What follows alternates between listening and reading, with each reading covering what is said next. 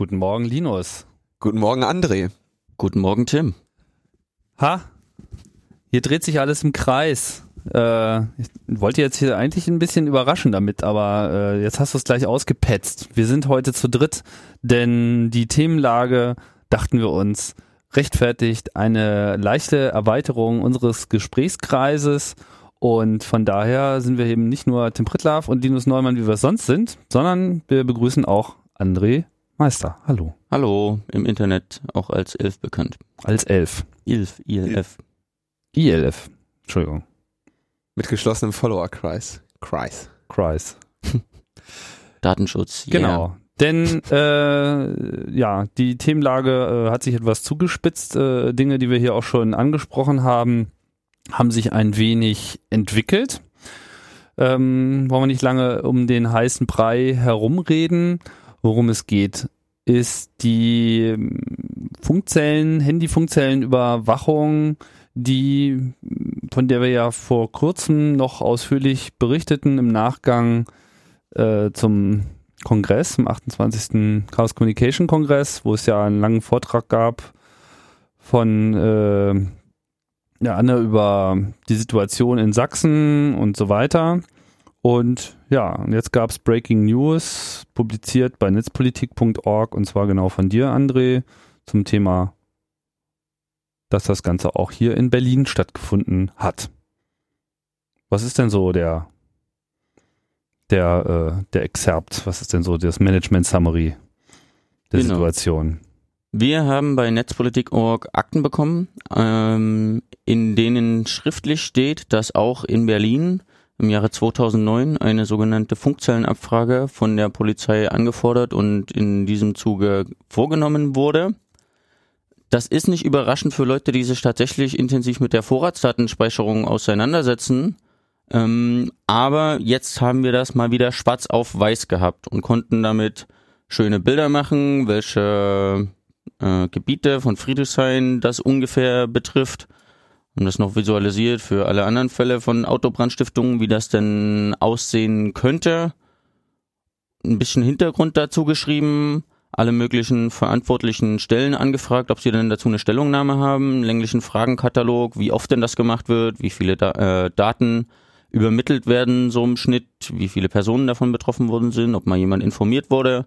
Leider innerhalb von zwei Wochen keine Antwort bekommen. Und dann haben wir das einfach mal gepostet auf Netzpolitik und dann gab es ein recht großes Medienecho, zumindest in der Hauptstadtpresse. Die haben das alle aufgegriffen. Die ganzen Journalisten und auch einige Politiker waren anscheinend sehr überrascht, dass das nicht nur in Dresden passiert, sondern auch in Berlin. Und ja, welche Ausmaße das annimmt. Genau, also aus welchem Grund haben Sie das gemacht? Es ging, du hast das kurz an, erwähnt, um die Autobrände in Berlin. Das ist in diesem einen Fall, von dem wir die ursprüngliche ah, genau. Akte hatten. Das wird natürlich nicht nur zur Ermittlung bei Autobrandstiftungen genutzt, sondern auch bei mehreren anderen Deliktformen, wo sie uns aber immer noch keinen äh, abschließenden Katalog mhm. vorgelegt haben, außer der, wo sie es machen dürfen, der im Gesetz steht. Erhebliche. Da sind dann so auch Sachen wie Steuerhinterziehung und ähm, Steuerhinterziehung, da ist natürlich eine Funkzellenabfrage ein sehr probates Mittel. Ja, oder äh, verwenden verfassungswidrige Kennzeichen und so. Also in dem konkreten Fall, den du jetzt untersucht hast, was hat die Polizei da gemacht? Die haben festgestellt, irgendwo wurde versucht, ein Auto anzuzünden. Und dann haben sie sich von allen Funkzellen, die da irgendwie diesen Bereich irgendwie äh, versorgen würden, also was weiß ich, von den verschiedenen Providern um diesen Bereich irgendwie verteilte Funkzellen, davon alle Daten geben lassen, was die zu einem, in einem gewissen Zeitraum, wer in dieser Funkzelle eingeloggt war und sie genutzt hat. Genau, die Polizei ist zum Tatort gegangen, hat geguckt, welche Funkzellen sind da zu empfangen, äh, hat die aufgeschrieben und dann über den Weg Staatsanwaltschaft, Gericht an die Provider gegangen, die dann die äh, Verkehrsdaten derjenigen Mobilfunkgeräte herausgegeben hat, die äh, in einem Zeitrahmen vor bis nach dem Tatzeitrahmen ähm, dort kommuniziert haben. Das war irgendwie vor dem Bundesverfassungsgerichtsurteil zur Vorratsdatenspeicherung sechs Stunden davor bis eine Stunde danach. Also quasi in dem einen Fall, den wir nachgeschoben haben, mit noch eine Akte geschlagene acht Stunden. Und in dem ersten Fall, den wir ursprünglich publiziert haben, waren das 75 Minuten. Was wir noch nicht gesagt haben ist, wann das alles äh, wirklich stattgefunden hat, also in welchem Jahr. Die beiden Fälle, die wir publiziert haben, waren im Oktober und Juni 2009. Das findet aber nicht nur in den beiden Fällen statt, sondern immer noch bis heute. Mhm. Das, Also- woher wisst ihr das? Weil ich gestern im Innenausschuss des Abgeordnetenhauses war und die Vizepräsidentin der Polizei das so gesagt hat. Das ist rechtmäßig, wir machen das immer noch. Und auch seit dem Urteil zum Bundesverfassungsgericht haben die das hunderte Male gemacht und Millionen Daten bekommen. Wenn ich mich nicht täusche, hat die gute Dame da gesagt, dass es 357 Fälle gab insgesamt in Berlin Das- und insgesamt 4,2 Millionen äh, Datensätze dabei angefallen sind. Ungefähr das war jetzt die Zahl, die ich nach der Lektüre eines Artikels heute Morgen. Die, gena die genauen Fälle habe ich jetzt hier nicht drin. Das war gestern ein ganz schönes Zahlenstaccato von der guten Frau Koppers, hieß sie, glaube ich. Ja, Ähm, in wie vielen Fällen klar ist, dass, dass der Bereich Staatsschutz des LKA 4,2 Millionen Verkehrsdaten seit 2008, seit Genau. Inkrafttreten der Vorratsdatenspeicherung angefordert hat. Nur der Bereich Staatsschutz ist das, nicht mal das ganze LKA und das LKA ist noch nicht mal die gesamte Berliner Polizei. Genau, diese Zahl, wie gesagt, 375 stand heute in der Berliner Zeitung und dabei wurden, was sie dann gemacht haben, das haben sie also bei mehreren Brandstiftungen offensichtlich gemacht. Und dann haben sie geschaut, wer bei, ähm, wer bei mehreren, welche Handys bei mehreren dieser Tatorte irgendwie vor Ort waren. Sie haben gesagt, die haben das bei allen Autobrandstiftungen gemacht, wo sie eine Serientat vermuten. Ja. Wie auch immer die das konkret definieren, weiß ich nicht. Äh, und dann auch gesagt, die gleichen die verschiedenen Daten der verschiedenen Fälle miteinander ab und gucken danach, welche Mobilfunkendgeräte an mehreren Tatorten äh, zur Tatzeit waren. Und bei wahlweise vier oder fünf ähm, Häufungen, wenn ein Mobilfunkgerät vier oder fünfmal in der Nähe des Tatorts war, wollten sie dann gucken, so Zitat, ob die äh, jeweilige Person gute berufliche oder private Gründe hat, am Tatort gewesen zu sein. Da Mhm. konnte man dann mal genauer hingucken. Was ich noch nicht so ganz verstanden habe, ist, ähm, der, der Zeitraum, also die, der Tatzeitpunkt, den du vorhin genannt hast, oder der, die Zeitpunkt, die du vorhin genannt hast, waren das die Tatzeitpunkte oder waren das die Zeitpunkte, wo diese Anfragen gestellt wurden? Das waren die Tat, also es gibt eine Tatphase, wo die Polizei vermutet, dass innerhalb dieser Stunde der Vorgang wohl passiert wäre. Ja. Und dann sind sie im Laufe der Ermittlungen, was Tage oder Wochen äh, dauern kann, ähm, diese Zellen zu erheben und das alles aufzuschreiben. Dann haben sie gesagt, wir wollen von den Providern sechs Stunden vor der Tatphase bis eine Stunde nach der Fa äh, Tatphase in diesem Zeitraum alle Verbindungsdaten von allen Funktionen, die am Tatort zu empfangen sind. Das heißt, die Anfrage, die dort eigentlich erfolgt ist, ist Vorratsdatenspeicherung. Das sind die Daten, die im Rahmen der Vorratsdatenspeicherung erhoben wurden, abgespeichert wurden, vorgehalten. Grundsätzlich ja. Den ursprünglichen, die ursprüngliche rechtmäßig, ähm, das ursprüngliche, der Paragraph, den gibt es seit 2001, seit den rot-grünen Antiterrorgesetzen. Aber tatsächlich ist der in dieser Form, wie es den jetzt gibt, mit dem Paragraph 100g Absatz 2 der Strafprozessordnung, erst seit dem Umsetzungsgesetz zur Vorratsdatenspeicherung in Kraft und die Polizei hat gestern auch nur Zahlen geliefert, seitdem es die Vorratsdatenspeicherung gibt, 2008. Das heißt, hätte es die Vorratsdatenspeicherung in der Form nicht gegeben, hätten diese Daten auch so gar nicht erfragt werden können. Also wir reden jetzt nicht von einem Datenbestand, der auch sonst irgendwie angefallen wäre. Das ist ein bisschen komplexer. Mit der Vorratsdatenspeicherung wurden die Telekommunikationsanbieter äh, dazu verpflichtet, diese Daten für sechs Monate vorzuhalten.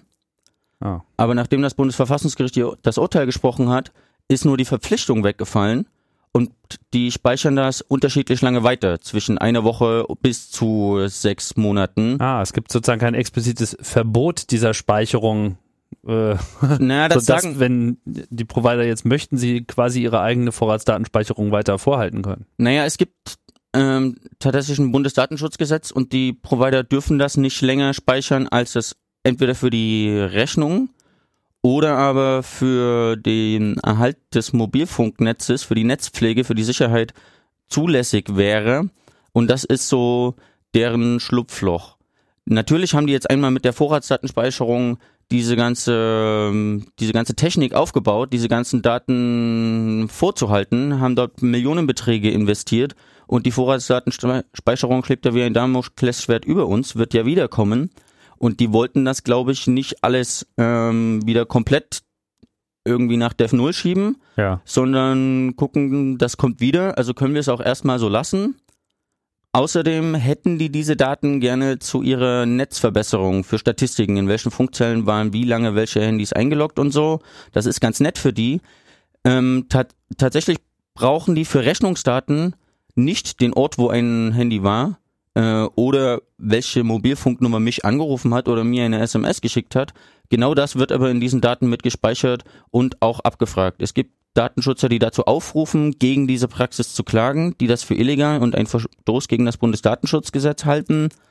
Ähm, derzeitige Praxis ist aber, diese Daten werden weiterhin auch ohne Gesetz zur Vorratsdatenspeicherung zwischen einer Woche und sechs Monaten gespeichert und die Behörden wissen das auch. Die wissen auch, wie lange das bei den jeweiligen Mobilfunkprovider gespeichert wird und wissen dann auch, ich muss mich beeilen, das geht nur 30 Tage oder ja, können wir mal, der da, der speichert eh ein halbes Jahr. Das heißt, allein dadurch, dass es einmal dazu gekommen ist, Vorratsdatenspeicherung war gültig und aktiv und die Provider mussten gehorchen, haben die sich die entsprechende Technologie zugelegt. Danach wurde die Vorratsdatenspeicherung zumindest weitgehend eingeschränkt, also zumindest in der Form untersagt.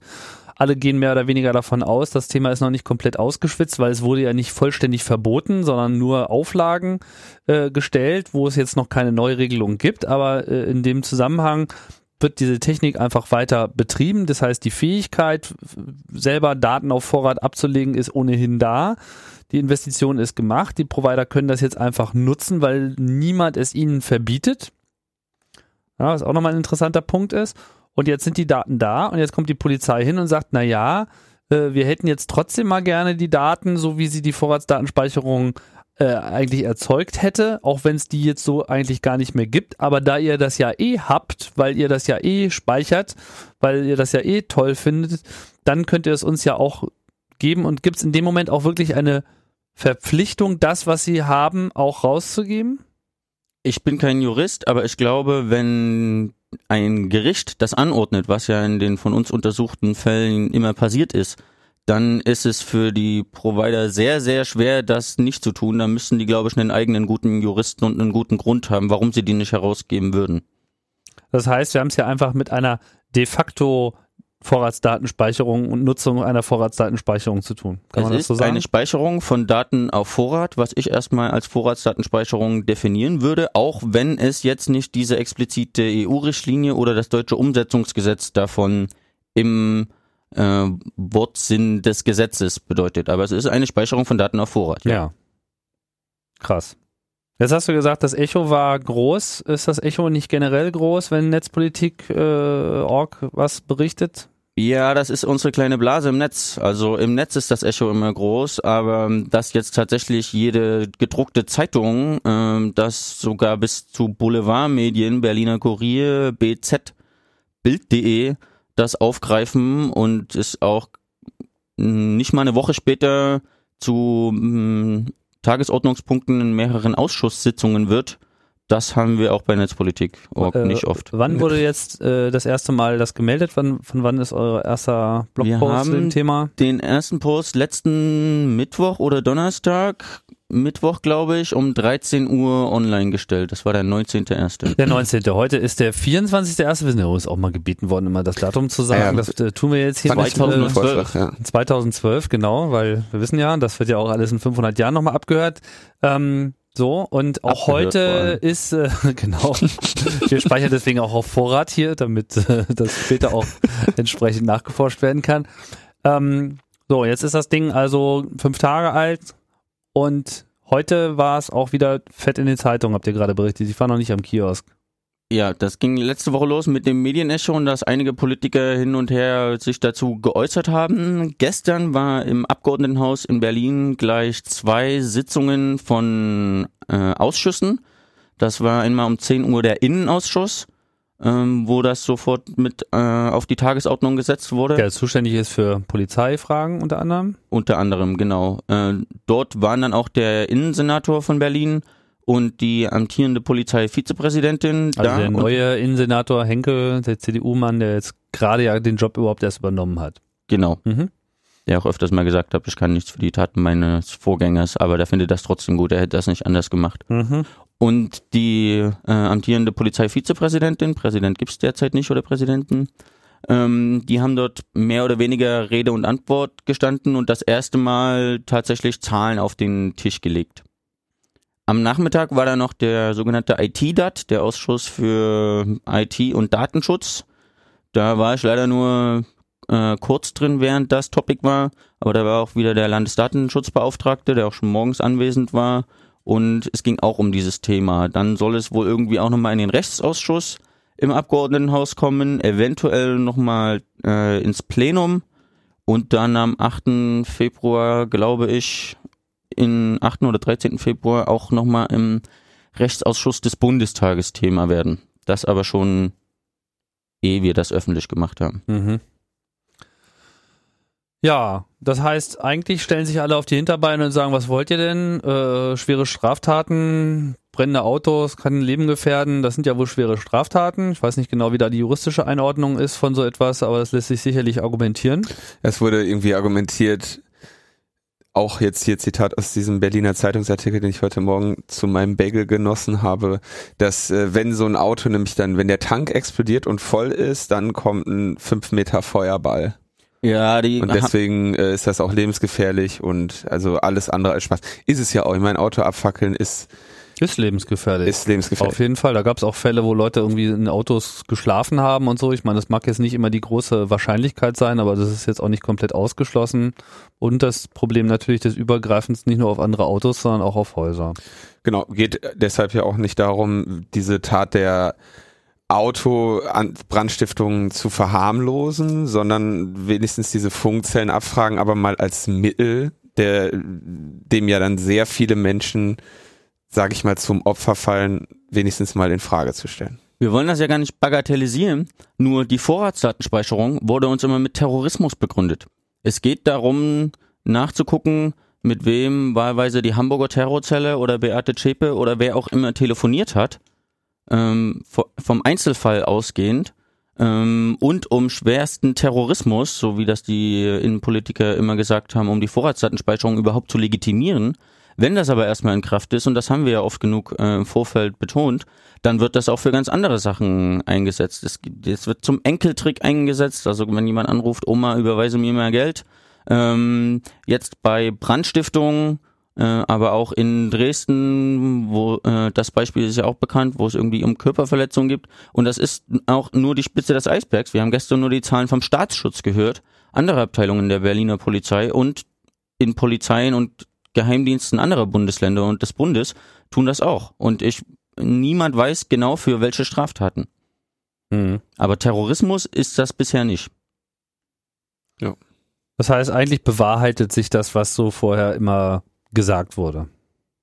Das nach dem Dammbruch, dass einfach bei jeder, dass es zum Regelfall wird, dass da eine Vollüberwachung stattfindet. Wenn die Daten einmal da sind, werden sie auch genutzt. Jetzt stellt sich natürlich die Frage, ob die anderen Vorhersagen auch eintreffen, nämlich äh, vor allem die Vorhersage, dass das ja dann alles überhaupt gar nicht so viel bringen würde. Ähm, jetzt ist das 2009 gewesen. Die ganze äh, Jagd nach Autoanzündern hat ja diese Stadt Berlin äh, bis noch vor wenigen Monaten schwer in Atem gehalten. Jetzt ist es so ein bisschen wieder raus aus den äh, Medien. So richtig viele Ergebnisse äh, gab es wohl nicht, oder? Da wurde doch vor einiger Zeit irgend so ein gefrusteter Hartz-IV-Empfänger festgenommen, wenn ich mich nicht täusche, Ja. der ohne jegliche linksradikalen Erwägungen einfach, weil er schlecht gelaunt war, äh, sich dieses Hobby zugelegt hatte, Autos anzuzünden. Ich weiß nur nicht genau, wie viele von diesen Fahrzeugen. Also er war sicherlich nicht für alles naja, ne, ne. äh, äh, verantwortlich, aber wohl für eine ganze Reihe. Ich habe das Soweit jetzt auch ich nicht weiß, so weit über verfolgt. 100. Über 100 sogar. Über 100. Oha. Das ist schon eine Menge. Okay, das heißt, nicht nur, aber vor allem gab es einen Täter, der jetzt aber durch diese Vorratsdatenspeicherung nicht ausfindig gemacht wurde. Ähm, 100 es hieß- Fälle, ich meine, wenn das nun wirklich konsequent, man, das ist ja so das, das Versprechen der Rasterfahndung seit äh, Ende der 70er Jahre in der Diskussion, dass man eben genau über solche, äh, dass man genau solche Fälle ja dann eigentlich feststellen müsste. Also Genau. gestern in der Innenaussitzung wurde gesagt, man hat zwar 4,2 Millionen Daten gesammelt in den letzten fünf Jahren, man hat aber keinen einzigen Verdächtigen durch diese Daten gefunden. Die Daten haben mal absolut 0, nichts gebracht zur Und? Ermittlung von Verdächtigen. Und das, obwohl 960 Mal quasi Personen ähm, tatsächlich äh, identifiziert wurden. Also dieser Fall eingetreten ist, dass man sagt, okay, der war dann und dann in der Nähe dieser Brandstiftung, dann und dann in der Nähe dieser Brandstiftung. Oder eben auch in anderen Fällen ist ja offensichtlich nicht nur bei Brandstiftung. 960 von 4,2 Millionen haben Auffälligkeiten gezeigt, wo man gesagt hat, da wollen wir jetzt auch mal wissen, wer es ist. Das sind nicht Nee, da- 4,2 Millionen. Mobilfunkanschlüsse, sondern Verkehrsdaten. Bewegungsinformationen sozusagen, so äh, auf Wann, wo, welches Auft- Handy kommuniziert ein hat. Auftreten von irgendwas, okay. Und weiß man auch, wie viele Teilnehmer damit jetzt sozusagen konkret Das wurde leider nicht gesagt. In Dresden waren das bei 900.000 Verbindungsdaten knapp 200.000, irgendwie 160.000 äh, Anschlüsse, von denen sie dann aber auch mal ganz sportlich 40.000 Inhaber äh, Adressen und Namen eingeholt haben. Da war es allerdings auch eine 900.000 und dann Demonstration. 160.000, die dabei, Das waren im ersten Artikel das wäre so Faktor 5,6. Also 260.000 Rufnummern sogar. wenn man das jetzt mal auf die 4,2 Millionen äh, überschlägt, Es sind Zehntausende, das sind viele. Also ja, mehr noch. ich, das sind theoretisch eine Million, wenn man das mal hochrechnet, aber das, aber wir denke, eine Million nicht. ist- Ich weiß nicht, was da drin steht. aber man kann sich ja die, die Fläche anschauen. Also Dresden ist vielleicht nochmal deshalb ein Sonderfall, weil es ja auch ein Tag einer Demonstration war, an dem sicherlich viele der Demonstrationsteilnehmer äh, auch auf jeden Fall ihr Mobiltelefon genutzt haben. Wenn man sich jetzt irgendwie Berlin anschaut, André, der Artikel ist ja sehr empfohlen, hat da ja genau diese ähm, OpenStreetMap, dieses Layer gemacht, wo die Zellen eingezeichnet sind und Berlin ist eine dicht besiedelte Stadt, da kann man sich ja zumindest eine grobe Vorstellung auch einfach von der Fläche machen und wie viele Personen sich da jeweils drin aufhalten. Also es wurde gestern von der Polizei Vizepräsidentin auch gesagt, dass diese Funkzellenabfragen in der Tat über das gesamte Stadtgebiet verteilt Ja. ähm, stattgefunden haben, jeweils da, wo es eine Serienautobrandstiftung gab. Ähm, natürlich gibt's Häufungen, ähm, gibt da auch diese lustige Google Street Map, äh, Google Maps Overlay brennende Autos.de, von dem ich dann auch mal visualisiert habe, was das hieße, wenn bei all diesen Orten eine Funkzellenabfrage gemacht würde. Aber das ist auch Speku äh, naja, was heißt Spekulation? Die genauen Daten haben wir nicht. Man könnte aber auch mal rechnen, 4,2 Millionen Verbindungsdaten. Berlin hat 3,6 Millionen Einwohner. Statistisch ist mindestens jeder einmal drin. Mhm. Ja gut, jetzt kommen wir wieder zu dieser klassischen Frage, ne? Stört einen das? Hat man denn was zu verbergen? Der, wie heißt der, Gunnar Schumpelius?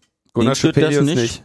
Aber mich stört das. Also mit wem ich telefoniere und wo ich dabei bin, geht erstmal niemand was an, solange ich kein äh, konkreter Verdächtiger einer konkreten Straftat bin. Ja, das Problem ist ja jetzt gar nicht mal, dass, dass man daraufhin abgeklopft wird, ob man denn nun äh, ein Auto angezündet hat, sondern das ist, dass diese Daten natürlich genauso auch auf andere Dinge jetzt abgeklopft werden könnten.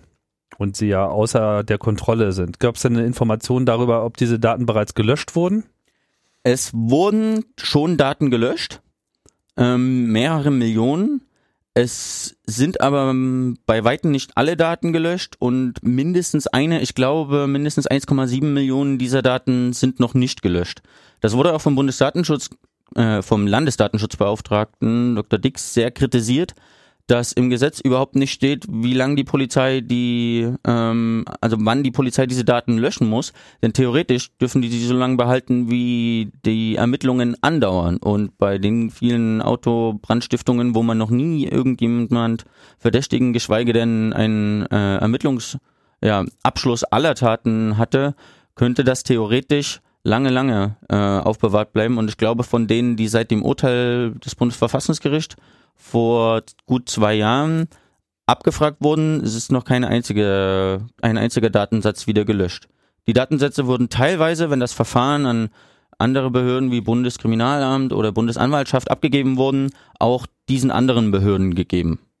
Was die Polizei tatsächlich noch mit, äh, mit diesen Daten macht, mit welchen anderen Datenbanken sie das eventuell korreliert, äh, statt nur untereinander, sondern irgendwie Gefährderdatei, Linksextremismus, politisch motivierte Straßengewalt oder was es da alles für Dat Dateien gibt, das hat sie äh, so nicht gesagt, leider.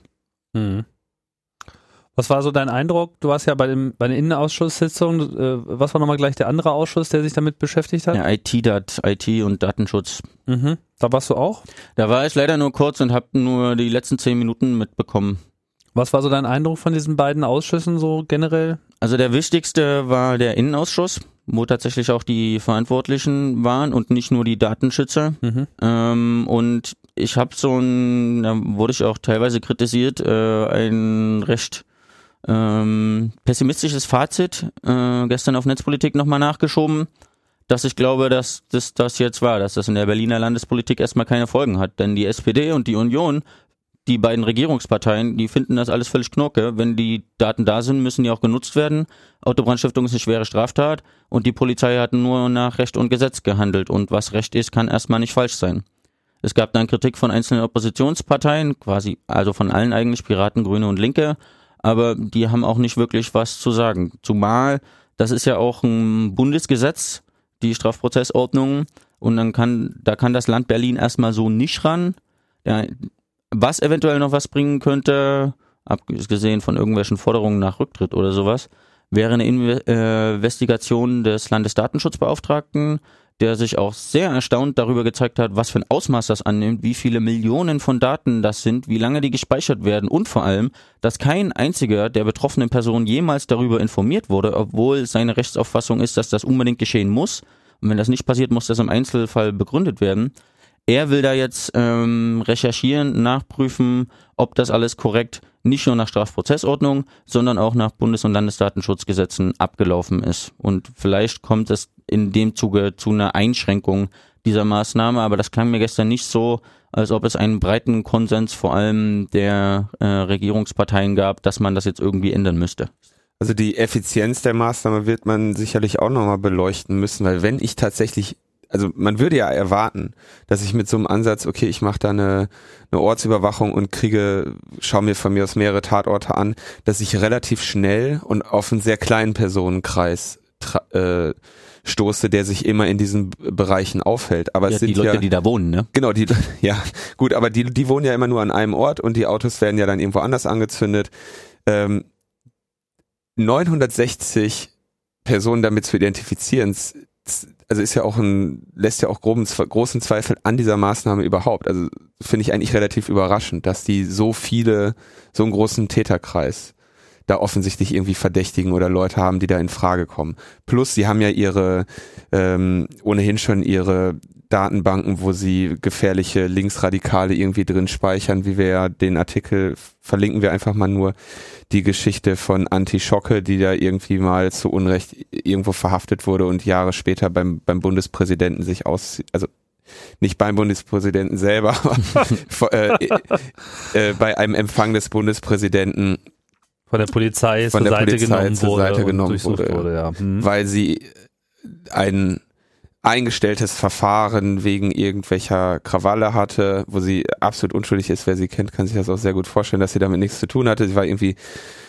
äh, trotzdem nach, obwohl sie da freigesprochen wurde und alles alles Obwohl ja auch, glaube ich, ist. bestätigt wurde, dass sie ja, Genau. dass das ja nicht gespeichert werden würde. Ja, war, ist sie offensichtlich in irgendeiner Schattendatenbank, wo die Lichter angehen, wenn ihr Personalausweis kontrolliert wird. Mhm. Und steht, Achtung, Linke, pass mal lieber auf. In und solche Tat- Datenbanken hast du ja auch noch, damit kannst du das auch alles Ich abgleichen. habe noch eine, eine kurze Nachfrage. Dieser Kann ich noch mal ganz kurz Ja, dazu okay. gleich anschließen? Gut, mach mal. Das ist in der Tat ein bisschen widersprüchlich. Die Polizeivizepräsidentin hat gestern gesagt, äh, wir haben geguckt, welche Mobilfunkendgeräte an vier oder fünf Tatorten zur Tatzeit auftauchen, haben uns, wollten uns die dann genauer angucken, haben da aber niemand wirklich gefunden. Gleichzeitig, also n- keine, äh, keine der Mobilfunkgeräte, die irgendwie an vier oder fünf Tatorten, ich glaube derselben Serie, äh, aufgetaucht wären.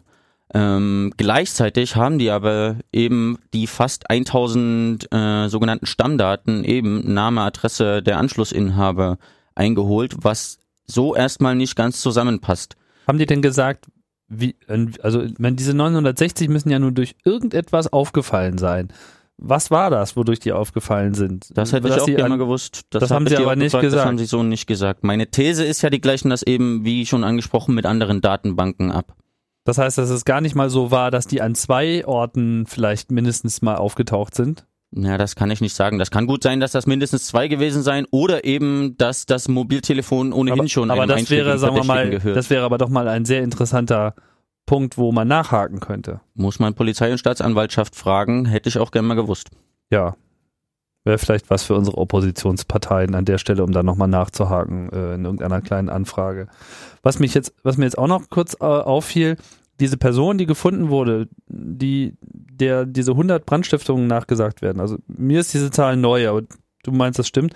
Äh, ist die denn, die ist ja auch in flagranti aufgegriffen worden, oder?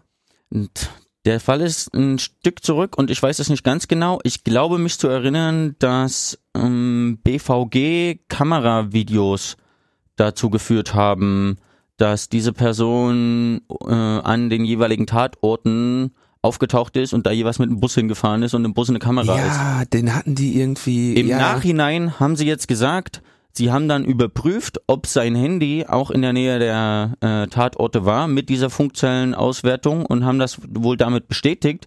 Das war aber nicht der Grund, wie sie den äh, überhaupt gefunden haben. Also sie er hatten sein hatte Bild. sozusagen ein Handy und eigentlich hätten sie ihn dann auch schon rausfinden können. Ja, das weiß ich nicht müssen. genau. Irgendwie haben die gemeint, bei vier dieser 100 Taten haben sie dann in den Verbindungs-, in den Funkzellendaten gefunden, dass sein Handy da aufgetaucht ist. Ich weiß nicht, ob sie da jetzt über alle komplett gerastert haben. Zumindest hat die Funkzellenauswertung nicht zu seiner Ermittlung und Ergreifung geführt, sondern eher zur Bestätigung. Mhm. Naja, kann man ja auch schon als Erfolg verbuchen. Ja, wenn hätte man uns das damals gesagt, als man die Vorratsdatenspeicherung eingeführt hat, dass man genau das damit machen will, dann hätte das, glaube ich, keine politischen Mehrheiten zumindest dafür gegeben. Mhm. Ich glaube ja auch, diese Informationspflicht finde ich sehr interessant, dass die Leute darüber informiert werden müssen, wenn Daten von ihnen angefallen werden. Ähm, zumindest der Landesdatenschutzbeauftragte sagt klipp und klar, zumindest diese 960 Leute, deren Namen und Adressen man eingeholt hat, muss man jetzt benachrichtigen.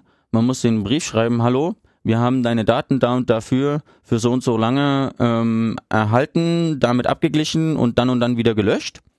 Äh, und eigentlich gibt es auch keinen Grund, warum man die übrigen Handydaten nicht auch noch einschreiben sollte. Man, äh, die Polizei sagt, ja, man müsste erstmal den Namen rauskriegen, um den Brief zu schreiben. Aber man hat ja die Rufnummer. Man kann ihn ja einfach anrufen oder eine SMS schreiben. Steht im Gesetz nirgendwo, auf welchen Wege das zu erfolgen hat. Mhm. Und ich glaube, wenn man alle dieser Leute, Abhörspam. Dieser SMS. Äh, und ich glaube, wenn man das tatsächlich bei allen Leuten, die davon betroffen sind, machen würde, dann hätte man erst recht keine politische Mehrheit für eine Vorratsdatenspeicherung mehr. Weil dann den Leuten das wirklich mal klar ist, was das eigentlich bedeutet und dass das eben nicht nur um den einzelnen Terroristen geht, sondern tatsächlich unbescholtene Bürger davon betroffen sind. Mitteilung per SMS. Oder Anruf. Das wäre auch bestimmt, wenn es zum Polizeihauptkommissar anruft und sagt, ja, Der Entschuldigung, wäre relativ wir haben hier mal genau, Speicherungsgegner. Naja, also eine SMS mit irgendwie einer beliebigen Absenderadresse zu verschicken, Naja, ist das technisch ist- kein großes Problem. Könnte man ja mal alle. aber einen Brief auch nicht. Was? Einen Brief auch nicht. Ja, auch einen Brief nicht. Wobei so größere Briefmengen. naja, Ja, aber gut, wir wollen jetzt nichts anstiften, aber Brief wär- vielleicht gar hat nicht so doof. Missbrauchspotenzial. Äh, Brief würde diese ganze Sache nämlich kostspielig machen. Wenn man also wirklich gesetzlich verankern würde, muss einen Brief schicken, dann würde, müsste die Polizei sich nämlich zweimal überlegen, ob sie diese Daten anfordert, die sie zwar einerseits kostenlos sicherlich bekommt und ohne großen Aufwand, das kostet ja nicht viel, aber wenn sie dann nachher jedem, der da drin ist, äh, einen Brief schreiben müssen mit einer persönlichen äh, Entschuldigung, dann werden sie sich überlegen, wie viele Zellen sie abfragen. Na gut, ich meine, bei 960 ist das äh, in der Tat ja noch so nee, die Frage, naja, Moment, ich würde ja dann schon sagen, alle Leute, die, die irgendwie in dieser Zelle waren. Ja, aber das wenn sind ja sie, sehr viel mehr. ja gut, aber wenn sie, Das wären jetzt 4,2 Millionen. ja gut, Daten aber, nehmen wir aber raus. haben ja bei diesen, also äh, weiß ich nicht ganz genau, 900.000 Personen wären das, wenn man mal diesen Dresden-Faktor da äh, mit einrechnen ungefähr. Ne? Das ist eine also, halbe Million Euro Porto. ja gut, aber von denen wurden ja ja nicht wirklich nicht. die persönlichen Daten Achso, geliefert, ja, okay, sondern ja. das war ja an der Stelle quasi nur Rohdaten, die, wenn nicht anonym, dann zumindest in dem Zusammenhang in der Untersuchung Ich erstmal den Pseudonym Vorschlag sind. zurück. Ich ziehe den Vorschlag Das Ne? zurück. wäre in der also- Tat nochmal ein unverhältnismäßiger Eingriff, überhaupt erst deren Namen und Adressen zu ermitteln. Ja. Aber Ja. man hat ja eine Kontaktmöglichkeit. Ja, also ich meine, bei 960 wäre es durchaus noch zu leisten gewesen. Also selbst das Argument, dass man das ja nicht leisten könne, würde an der Stelle nicht greifen. Ne? Ja, die leisten es ja immerhin, sich auch diese Daten anzuschauen. Ja, dann können sie. Genau. Die Polizei hat gestern noch ein schönes ähm, Zitat gebracht, denen war das Interesse an einer Benachrichtigung nicht ersichtlich. Hat Frau Polizeivizepräsidentin Poppers gestern gesagt. Die Leute, die, die keine Ahnung hatten, haben ja überhaupt nicht gesagt, dass sie, äh, Genau. ah ja, das ist, das ist, das ist interessant. Interessante Argumentation. Ja, haben wir noch einen wichtigen Aspekt dieser Geschichte ausgelassen? Sonst würde ich vorschlagen, dass wir uns auch nochmal der restlichen Themenwelt etwas widmen. Wir haben jetzt ganz bewusst diesem Thema ob der äh, Dimension und Aktualität hier etwas mehr Raum eingeräumt, aber wollen es ja auch nicht übertreiben. Linus? Ja, ich denke, gehen wir, gehen wir weiter. Äh, dieses Thema lässt sich ja auf jeden Fall weiter verfolgen bei netzpolitik.org slash author slash André oder was, wie ist deine? Du bist nicht der Einzige, der darüber schreibt jetzt, oder? Netzpolitik.org. Netzpolitik.org. Ja, dann äh, gab es ja noch äh, eine ganz äh, wilde Aktivität. Äh, Netz, Logbuch Netzpolitik berichtete, der SOPA äh, Blackout Day äh, im Kampf gegen SOPA und PIPA, die beiden Gesetzesvorschläge im äh, amerikanischen äh, Kongress und äh, der andere war im Senat, Ah, richtig? Abgeordnetenhaus, Abgeordnetenhaus. Senat. Kongress ist beides. Oder nee. Mist. Super, super Basisbildung liegt hier vor. Ihr seid an der richtigen Adresse, um euch glaub, umfangreich ist informieren korrekt. zu lassen. Und ähm, wie auch immer, äh, der Widerstand war dann doch signifikant, vor allem meine Wahrnehmung getrieben durch diese Wikipedia-Aktion, weil das Ja. war nun wirklich etwas, mit dem, die Webseite, mit der wirklich jeder was anfangen kann, abgesehen von Facebook. Facebook war meines Wissens nicht schwarz, gab es da zumindest irgendwelche Max Zuckerberg hat einen Blogpost geschrieben, glaube ich. Oh. Ja. Oder ein Pin. Schreibt er, schreibt er eigentlich noch Blogpost oder schreibt er an seine Pinwand? Ich weiß es nicht. Äh, ja. Auf jeden Fall hat er sich nicht gerade jetzt den Pokal für Netzaktivist des Jahres abgeholt. Ja. Wie auch immer, wir wollen das gar nicht weiter bewerten. Trotz alledem, Wikipedia, denke ich mal, das ist halt auch diesen großen Vorteil, da ist einem, da ist jedem einfach auch so der, der, der, der Nutzen klar. Und dadurch, dass die Wikipedia-Gemeinde es geschafft hat, sich da auch wirklich mal darauf zu einigen, diesen Protest sich anzuschließen, was schon mal ein, ein Wert in sich darstellt, wie ich finde, ähm, war dann das Medienecho auf diese Aktion doch erheblich. Und führte ja auch dazu, dass äh, die geplante Abstimmung so nicht stattfand. Ähm, wobei das, glaube ich, im Falle von Sopa schon vorher äh, sich irgendwie angekündigt hatte, dass sie das verschieben wollen würden. Ja, aber zu dem Zeitpunkt waren auch die Proteste bereits angekündigt. Also es war Ja. absehbar und noch ein interessanter Punkt, also allein die Ankündigung von Wikipedia, äh, sich schwarz zu schalten. Ja, also es war gar nicht mal so sehr die Reaktion der Öffentlichkeit darauf äh, erforderlich, sondern schon die Absehbarkeit der Reaktion darauf dürfte schon Dinge in Bewegung gebracht haben. Ja, ich glaube, das war aber auch die Aktivität von vielen, vielen Verbänden und klassischer Kampagnen und Lobbyarbeit äh, in Amerika und vor allem Washington DC von Freunden wie EFF, Access Now und so weiter und so fort, die dazu beigetragen hat, nicht nur der Wikipedia Blackout, Ja, ja. zumindest um die Okay. Anhörung im, Vorhinein, äh, im Vorhinein schon zu verschieben. Ja, ich wollte das jetzt auch gar nicht äh, überhöhen oder die, die Arbeit der anderen Gruppen da zurückstellen. Es war nur, wie gesagt, mein, meine, meine Wahrnehmung, dass das einfach äh, ein erheblicher Faktor war, um diese, diese Aktivität zu verstärken in der Öffentlichkeit. ne? Also was, was ja eine sehr beliebte Reaktion war, das war sehr schön auf Twitter zu beobachten, waren dann Leute, die sich über die Kommunistenschweine von Wikipedia beschwert haben, die jetzt die Seite abgeschaltet haben, wo sie doch äh, morgen irgendwie ihr, ihr, ihr Referat halten müssten oder ihr, ihre Hausarbeit abgeben. Da gab es also einen riesigen äh, Shitstorm, der sehr amüsant war, den man sich dann noch durchlesen konnte auf Twitter, weil da nicht wirklich äh, alle Verständnis für gezeigt haben für diese Maßnahme. also das hat, glaube ich, Einfluss gehabt, dass das tatsächlich nicht nur eine Vorschaltseite war, sondern man auch äh, und nicht ohne weiteres die Inhalte der Wikipedia noch lesen konnte. Ja. Ich meine, wenn man NoScript hatte, war das immer noch da, weil das irgendwie ein JavaScript gelöst war, war oder so. Ja. Aber für die Masse der Internetnutzer war die Wikipedia nicht als ihr eigentlichen Zweck dienende Wissensallmende zu gebrauchen. Mhm. Und das hat schon ganz schön Eindruck gemacht. Mhm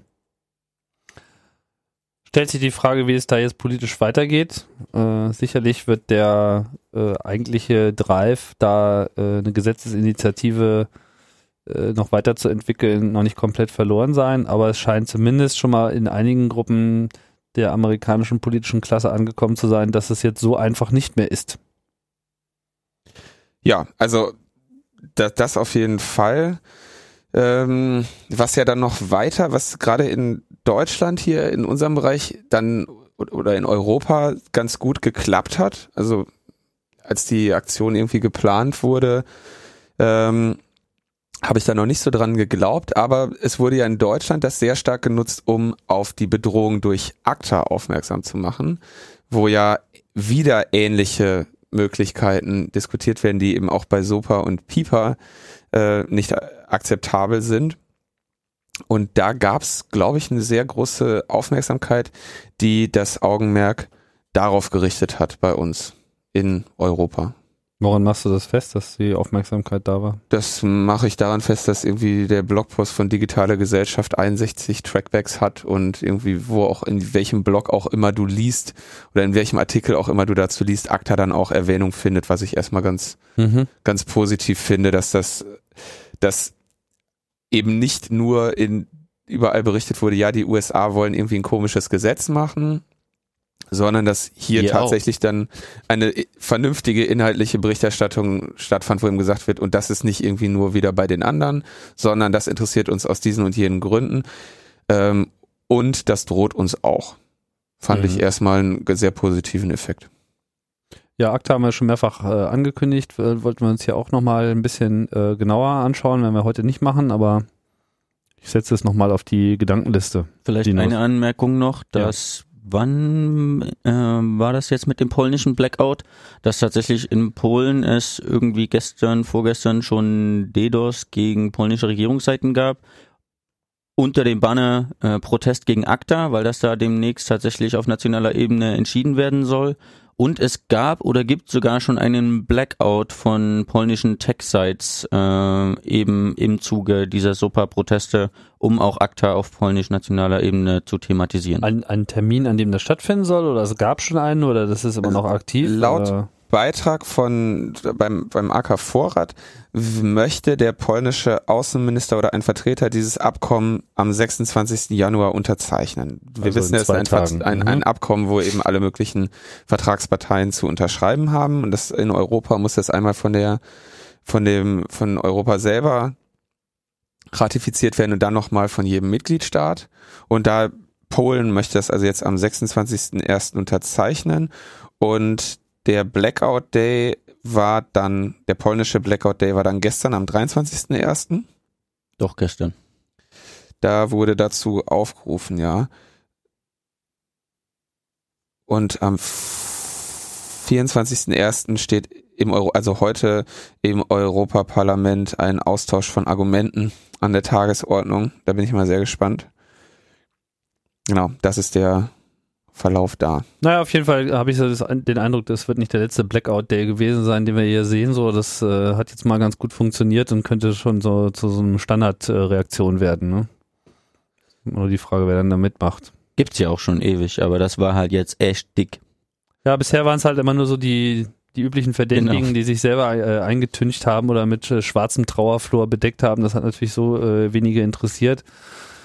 Selbst Google hat sich einen schwarzen Balken vorgemacht. Also es, wir verlinken mal noch so ein paar Galerieseiten für Leute, die Mhm. in der Zeit äh, Die romantisch noch schwelgen wollen. Ja. Demonstrationswelle. damals ein Tag ohne Internet. Ja, wobei die meisten vielleicht auch gesagt haben, wieso, Facebook geht doch noch.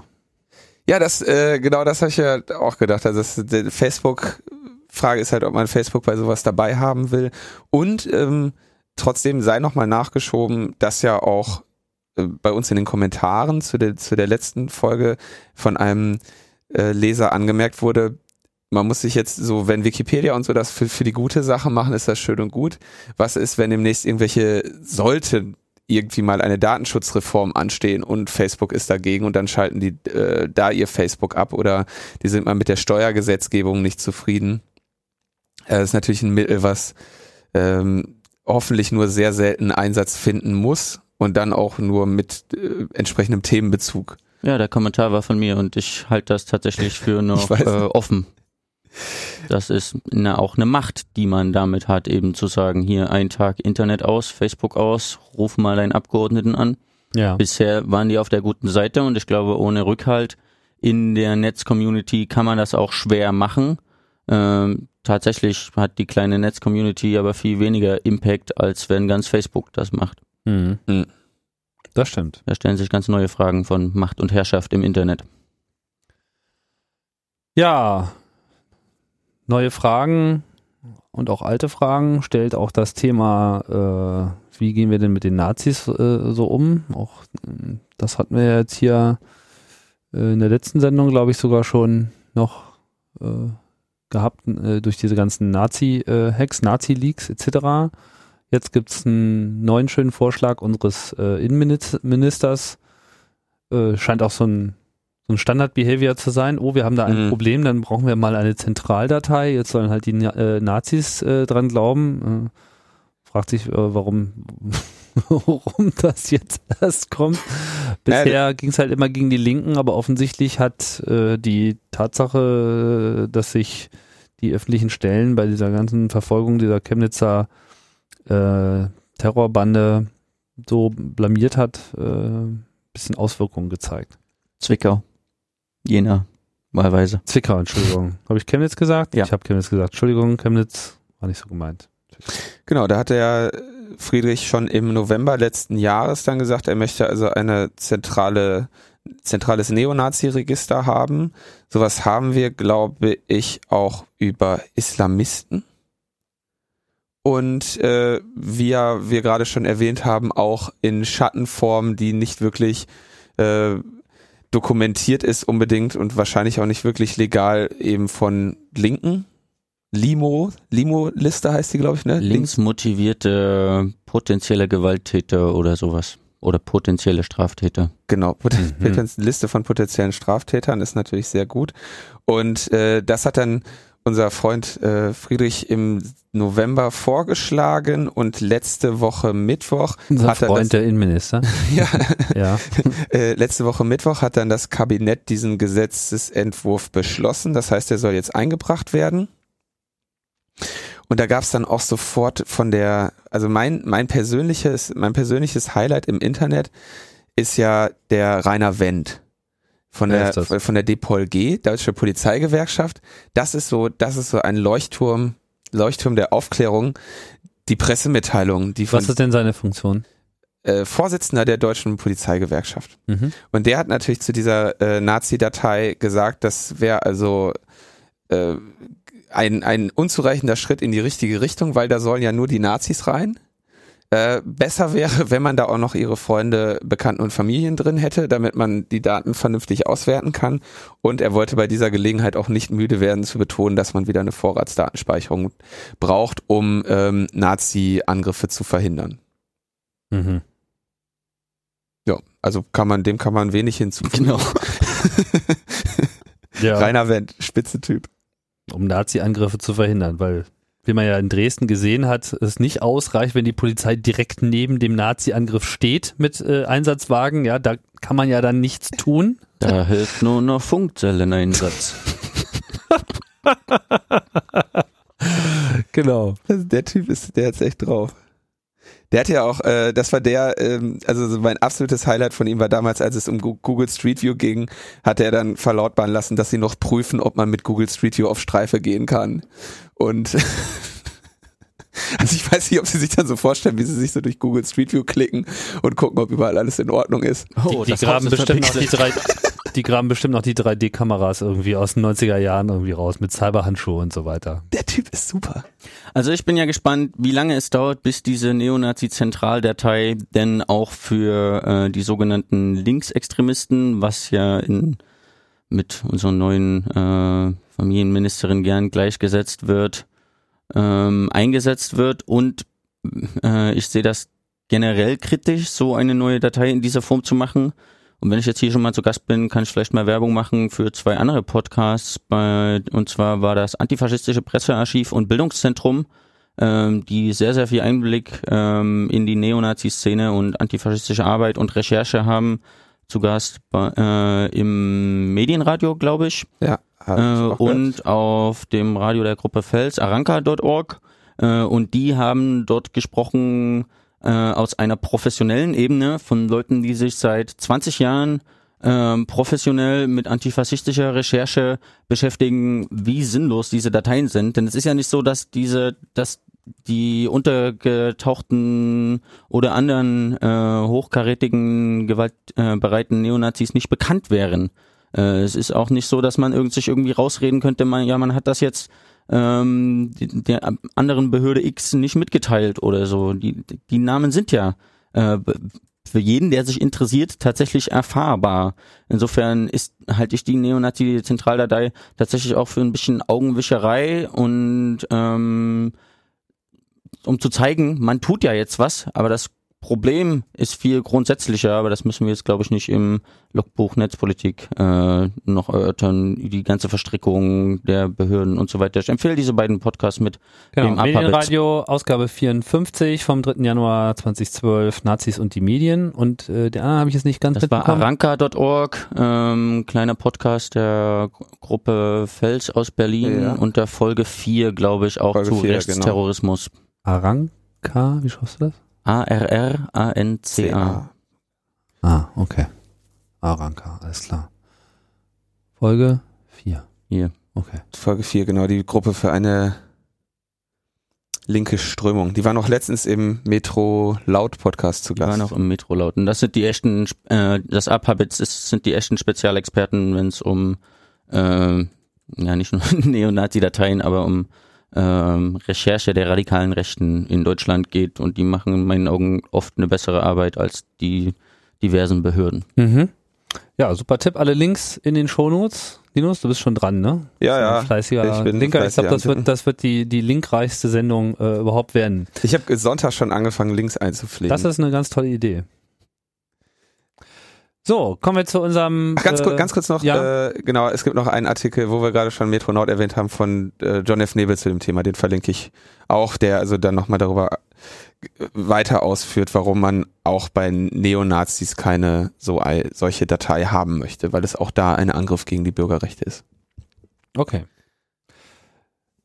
So, dann kommen wir zum vierten und I like Mega Upload.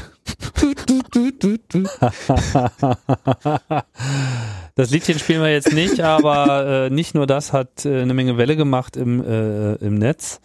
Ähm, was ist passiert? Mega-Upload, einer dieser Sharehoster. Sharehoster nennt man das, ja. Also diese Webseiten, man kennt das, man kriegt da so einen Link mit hier, tolle Datei, lad's dir runter, dann klickt man da drauf und dann kriegt man erstmal so ein bisschen äh, den Countdown vor die Nase. Hier äh, kannst ja mal äh, drei Minuten warten, dann darfst du es dir auch langsam runterladen, aber du könntest uns ja auch Geld geben, dann geht's nicht nur sofort, sondern auch schnell. Und äh, Mega Upload hat sich da so in den letzten Jahren zu, ja, vielleicht dem größten und bekanntesten äh, dieser Hoster äh, entwickelt. Was darüber so alles getradet wurde, weiß man nicht, aber ähm, viel wurde da gemutmaßt, dass äh, auch, sagen wir mal, äh, Dateien mit Copyright-Problematiken äh, im Bereich Software und äh, Filme etc. dabei gewesen sein dürften. Nun wurde dieser Laden hochgenommen und äh, die Leute, die dort in Neuseeland von ähm, der neuseeländischen Polizei äh, festgenommen wurden, waren zumindest zum Teil keine Unbekannten. Natürlich vor allem der Chef von dem Ganzen, Kim Schmitz. Kein unbekanntes Gesicht, insbesondere in der deutschen Szene, denn er ist ja Deutscher und ist ja auch schon früher durch so diverse äh, Aktivitäten aufgefallen, auch illegalen. Genau, also vielleicht mal ganz kurz noch zu diesem Geschäftsmodell eines äh, Sharehosters. Also die sagen, du kannst bei uns eine Datei hochladen und andere können die dann runterladen. Wenn du irgendwie einen nicht bezahlten Account hast, dann haben wir eine gewisse Vorlaufzeit. Wenn die Datei irgendwie 45 Tage nicht runtergeladen wird, dann löschen wir sie wieder, dann wird dein Link irgendwie ungültig. Ähm, gleichzeitig ist das insofern in Anführungszeichen anonym, als dass es kein Listing gibt. Da gibt's also bei Mega Upload gab es dann keine Seite, auf der stand, hier sind unsere ähm, 100, Artik 100 äh, Dateien, die wir da irgendwie haben. Und ähm, also dadurch, dass sie selber kein Listing anbieten, machen sie sich quasi nicht schuldig, diese Daten tatsächlich auch anzubieten, weil darauf gelingt, wird dann wieder von anderen Stellen. Und äh, diese sind ja für ihre ähm, sollen ja für ihre Links wiederum nicht haftbar sein, ja. Also das heißt, sie nutzen da so ein bisschen diese Linkhaftung oder diese momentan nicht existente Linkhaftung aus, gegen die wir ja auch alle uns anstrengen wollen ähm, dass, dass das also nicht der Fall sein wird, dass man dafür haftet, wohin man einen Link setzt oder vor allem, wo was für Links man vielleicht irgendwo in die Kommentare seiner Webseite geschrieben bekommt. Und betreiben, also so schien es da jetzt der Fall zu sein, ähnlich wie bei Kino.to, diese Listing-Seiten aber direkt mit. Das heißt, sie machen irgendwie Mega-Upload und gleichzeitig irgendwelche anderen Blogs äh, oder, oder Foren oder was auch immer, bei denen Mega-Upload-Links veröffentlicht werden zu Material, was in der, was in vielen Fällen dann offensichtlich äh, das Copyright verletzt. Und damit auch schön, also das Geschäftsmodell dabei ist natürlich dieser ganze, diese ganze Werbung, die man angezeigt bekommt und gleichzeitig diese Premium-Accounts, die gewisse Preise kosten. Äh, und damit da irgendwie ordentlich Material geliefert wird, hatte Mega Upload dann auch noch so ein Belohnungssystem für Uploader beliebter Dateien. Also früher war das irgendwie, die haben Geld bekommen, pro, ab 50.000 haben die dann irgendwie pro 1000 Downloads irgendwie einen gewissen Betrag bekommen und äh, extra Prämien für Toplistenplatzierungen. Und später haben sie es ersetzt durch so eine Art Punktesystem, wo du gratis Premium-Accounts ähm, oder Geld bekommen hast, je nachdem, wie viele Downloads du mit deinem Kram erreichst. Das heißt, äh, es gab also ein Anreizsystem für Menschen, dort Material hochzuladen, was wiederum viele herunterladen. Mit diesem Geschäftsmodell, was eben hauptsächlich darauf fußte, dass da eben auch auf Urheberrecht nicht so viel äh, Wert gelegt wird, oder was natürlich gerade dann, wenn Urheberrecht verletzt wird, sehr gut funktioniert, weil nur dann lohnt es sich ja,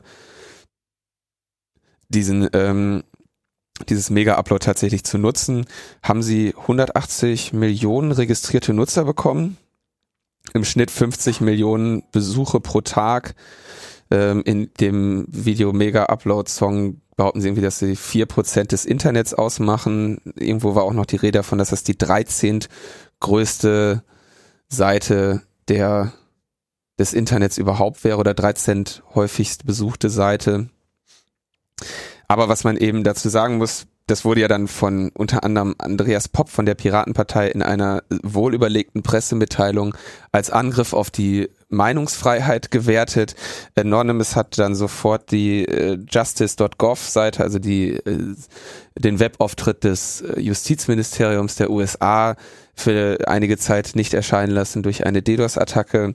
Aber nicht unbedingt jetzt eine direkte Reaktion auf die Pressemitteilung der Piratenpartei, nee. sondern weil sie das einfach für richtig gehalten haben. Genau, ähm, genau, weil sie, weil sie also verärgert waren, dass Mega Upload jetzt nicht mehr da ist. Was man zu Mega Upload und Kino TO sagen muss, das sind eben nicht und die freundlichen äh, File-Sharing-Freunde. Ja, das sind wirklich organisierte kriminelle Geschäftsmodelle. Ja, sie also mit dem, die mit Raubkopien Handel betreiben. Und das, äh, da ist, denke ich, ein sehr erkennbarer Unterschied zu irgendwelchen Überlegungen, was Fair Use angeht oder was, äh, was vielleicht das Modell von The Pirate Bay ist, wo wirklich geteilt wird. Also die Jungs haben mit, mit bandemäßig organisierte Urheberrechtsverletzungen, bandenmäßig organisierten Urheberrechtsverletzungen da ein, ein Millionengeschäft gemacht. Was sie im Prinzip ausnutzen, ist halt nach wie vor die äh, ja, unterdurchschnittliche äh, Präsenz der Copyright-Halter äh, im Netz mit eigenen Angeboten. Ja, das ja. ist halt immer wieder die alte Convenience-Diskussion. Äh, und äh, und versucht wird halt jetzt mit der Keule äh, wieder mal das Ganze zu unterbinden, dass es dann sehr schnell auf andere Angebote ausweicht, ja, die dann einen anderen Namen andere Personen oder vielleicht noch nicht mal andere Personen haben. Das äh, lässt sich jetzt auch immer wieder beobachten. Äh, Andi Popp hat ja für also von der Piratenpartei, der ja da als der Urheberrechtsexperte Urheberrechtsexperte gehandelt wird, äh, hat dann eine ganze Menge ähm, Saures einstecken müssen, glaube ich, für diese Pressemitteilung, hat sich dann später in seinem eigenen Blog nochmal dazu geäußert und das auch seine Position verteidigt. Ähm, Im Kern ist seine Aussage, mag ja alles sein, dass äh, Kim Schmitz und Mega Upload äh, alles üble Verbrecher sind, aber das sollte uns an der Stelle gar nicht interessieren, sondern äh, hier ging es ja sozusagen eher um diesen, wie er meinte, Weltpolizeianspruch USA, mhm. ähm, den es zu verhindern äh, gelte, äh, wie es denn sein könnte, dass eben die Gesetzeslage der USA äh, über den ganzen Planeten hinweg von anderen Nationen ähm, durchgeführt werden und das dann eben auch vielleicht zur Auslieferung führt. Wobei ich glaube, Auslieferungsantrag ist einer gestellt worden da in äh, Neuseeland, wissen wir nicht. Ähm, unserem Kenntnisstand nach ist er zumindest, ist die ganze Gruppe da noch in Neuseeland inhaftiert. Ja. Was also, was ich nur eigentlich feststellen wollte, ist, dass das wirklich nicht also mit, mit diesen Gruppen möchte man sich nicht unbedingt äh, assoziieren, wenn man für Freiheit, Meinungsfreiheit und äh, Bürgerrechte im Internet sprechen möchte. Da ist man vielleicht mit dieser Gruppe als Beispiel relativ schlecht beraten. Gibt ja, was dann auch wieder hochquälte, waren eben Artikel über den Kim Schmitz, Kimball, Kim.com, wie auch immer er jetzt gerade genannt wird, ähm, der schon irgendwie zu Mailbox-Zeiten gecrackte Sachen äh, verkauft hat und irgendwie dann verurteilt wurde für Insiderhandel im Fall von Let's Buy It.com. Das ist vor allem inter interessant, so dass seine allererste Aktivität, die er überhaupt so entwickelt hat, ja, nämlich eine Mailbox zu betreiben, ja. der halt Sachen zum Runterladen war, wo er dann eben auch gegen Geld äh, quasi den Zugang, äh, den bevorzugten Zugang der normalerweise in der Mailbox-Szene immer reglementiert war. Ja, du darfst nicht länger online sein als, weil die Leitungen wollen ja auch noch andere brauchen. Das hat er dann eben auch gegen Geld verkauft. Im Prinzip hat er sein altes Geschäftsmodell aus Kinderzeiten bei Mega Upload wieder äh, im großen Stil umgesetzt. Ja, ja, also in Deutschland fiel das jetzt nicht auf besonders fruchtbaren Boden. Auch der CCC im Besonderen hatte ja mit ihm so alle Liebesmühe, vor allem weil er ja äh, trotz seiner ganzen äh, illegalen Aktivitäten oder zumindest Zweifel, ja, wie sagt man so schön, ähm, shady Activities, immer ja auch gerne äh, mit dem mit der Bezeichnung Hacker äh, gewedelt hat, dass er ja einer sei oder gewesen sei oder sein möchte, was auch immer, definiert sich, glaube ich, ohnehin sehr dadurch, was er gerne sein möchte. Und ähm, im Club ist er da halt schon sehr früh, hat er da sehr früh auf Granit gebissen, wurde ja des Kongresses äh, verwiesen etc. Hausverbot, ja. Ja, also da gibt's nicht viele, die es geschafft haben, Hausverbot äh, überhaupt zu erhalten beim CCC. Ähm, da war er auf jeden Fall die Nummer eins. Ähm, Wobei ihm solche Sachen wahrscheinlich auch eher gefallen haben, weil das ja alles Aufmerksamkeit erzeugt und davon schien er sich im Wesentlichen zu ernähren. Ja, und von Urheberrechtsverletzungen. Ja, deswegen, deswegen, deswegen ist, sagen wir mal, jetzt dieser, dieser, dieser Weg, den Andy Pop da gegangen äh, ist, das eben auf eine äh, Ebene zu stellen mit, ähm, mit Pirate Bay oder zumindest Parallelen zu ziehen, sagen wir es mal so, ähm, zumindest bisher äh, in der öffentlichen Diskussion meiner Meinung nach nicht so angekommen. Aber es ist natürlich ja. ein, ein interessanter äh, Punkt, den man auch diskutieren kann. Also es ist in der Tat sehr shady, aber bisher haben wir nur die Pressemitteilung vom FBI und die Sichtweise der Content-Industrie dazu gehört. Wir haben die Anklageschrift. Ja, genau. Ähm, die Gegenseite quasi. Mega Upload stellt sich ja auf den Standpunkt, man beachte den DMCA und wenn eine Takedown-Notice kommt, nimmt man das auch raus. Das wurde Ja. in der Anklageschrift auch wie, äh, noch ein bisschen auseinandergenommen. Aber trotzdem sollten wir, glaube ich, abwarten, auch wenn er ein sehr unangenehmer Zeitgenosse ist, wie das Verfahren, das jetzt kommt, äh, ausgehen wird. Also was, was diese Takedown-Notices angeht, äh, also es gibt den DMCA, Digital Millennium Copyright Act, und in dem sind eben genau für solche Fälle ist irgendwie vorgesehen, dass sie möglichst schnelle Möglichkeiten bieten, solche Sachen, äh, dass wenn da irgendwie urheberrechtlich geschütztes Material ist, dass der Rechteinhaber sich möglichst schnell, dass es ein Verfahren dafür gibt, dass dieser Rechteinhaber sich da meldet und das verschwindet.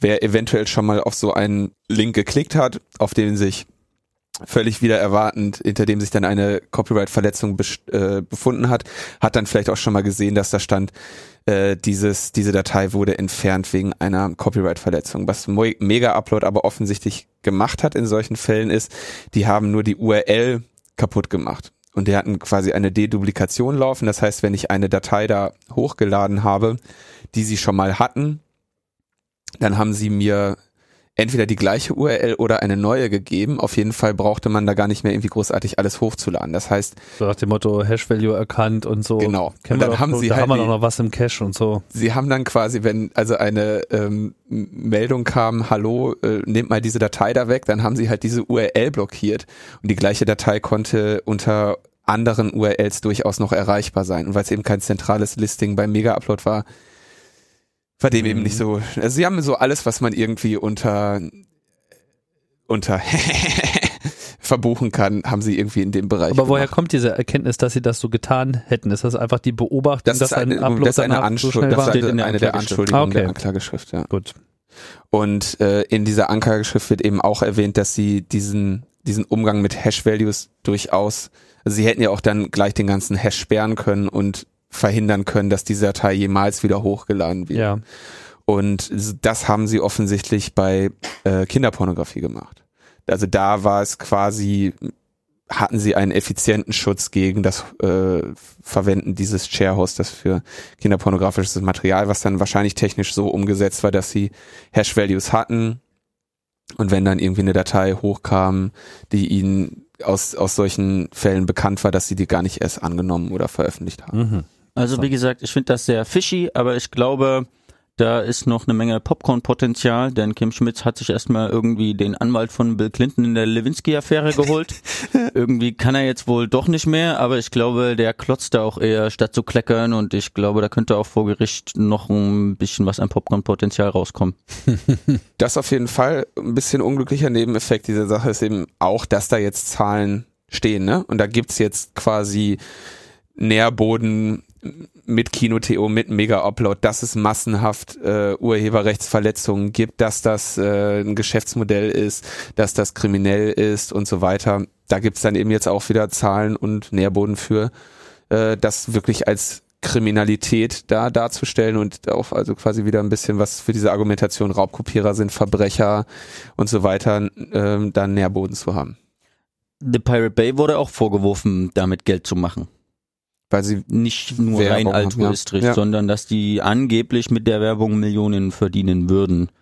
Deswegen ja auch die äh, das Verfahren und die, ich glaube, Verurteilung, die es da gab. Und nicht nur, weil sie einfach ein Urheberrecht verletzt haben. Mhm. Also das zieht sich durch wie ein roter Faden. Ja. Das war's, oder? Unser Wochenrückblick. Auf jeden Fall äh, eine Menge Themen, die auch so in der äh, absehbaren nächsten Zeit eine Menge ak weitere Aktivität äh, versprechen. Uns geht hier der Stoff nicht aus, habe ich den Eindruck. Nee, überhaupt nicht. Ne? Diese, diese eine Woche Pause, die wir ja gemacht haben, wurde wieder, hat sich wieder schön gefüllt. Wir hatten die Diskussion ja schon, ich würde ja, ich würde ja gerne noch den Mega-Upload-Song einspielen, aber das geht ja leider nicht. Das war nämlich der, vielleicht noch kurz zur Erwähnung, das war, es ist erst wenige Wochen her, dass Mega-Upload irgendwie als Galionsfigur der Meinungsfreiheit gegen die Content-Mafia äh, in den Blogs beziehungsweise äh, einschlägigen Medien war, weil sie einen den Mega-Upload-Song, in dem auch Richard Kimball sein Gesangstalent zur Verfügung stellt, wo mehrere Stars dann irgendwie sagen, äh, dass ihnen Mega-Upload gefällt. Und der wurde dann durch Universal gesperrt von YouTube Ah. wodurch äh, quasi auch als kleiner Nebeneffekt zweifellos klar war, dass Universal und diese großen äh, Rechteinhaber, Ver Verwertungen oder Rechteverwertungsfirmen quasi einen Direktzugang auf YouTube haben, wo sie dieses unliebsame Material sich selber sperren, äh, selber direkt von Hand entfernen können. Das stimmt, Es das gab kam ja- dadurch raus, ne? Durch es gab ja lange, lange die Überlegung oder die Vermutung, dass das über äh, Melodieerkennung oder irgendwelche Hashes gemacht wird. Und dass, ähm, dass das YouTube quasi so einen automatischen Filter hat und dadurch ja dann vielleicht auch Sonnenallee da irgendwie verschwunden ist, weil man irgendwie rausgehört hat, da läuft im Hintergrund irgendwie ein Song, für den und der und der das Recht hat oder so. Und spätestens mit diesem Mega-Upload-Song, wo ja ganz offensichtlich die Rechte bei, den hat ja Mega-Upload da selber produziert, ähm, der wurde halt dann durch Universal gesperrt. Und das war quasi ein ganz offensichtlicher Fall davon, dass Universal da diese ähm, Rechte ganz offensichtlich missbraucht hat, um irgendwie einen unliebigen Konkurrenten, sei er auch kriminell, da irgendwie das YouTube-Video zu sperren. Hm. Das war noch so, und so, das war quasi der, der Auftakt, das ist vielleicht drei Wochen her ungefähr oder vier, das war quasi dieser Auftakt zu ähm, Mega-Upload als äh, Galionsfigur gegen die Content-Mafia und hier Zensur und Pipapo.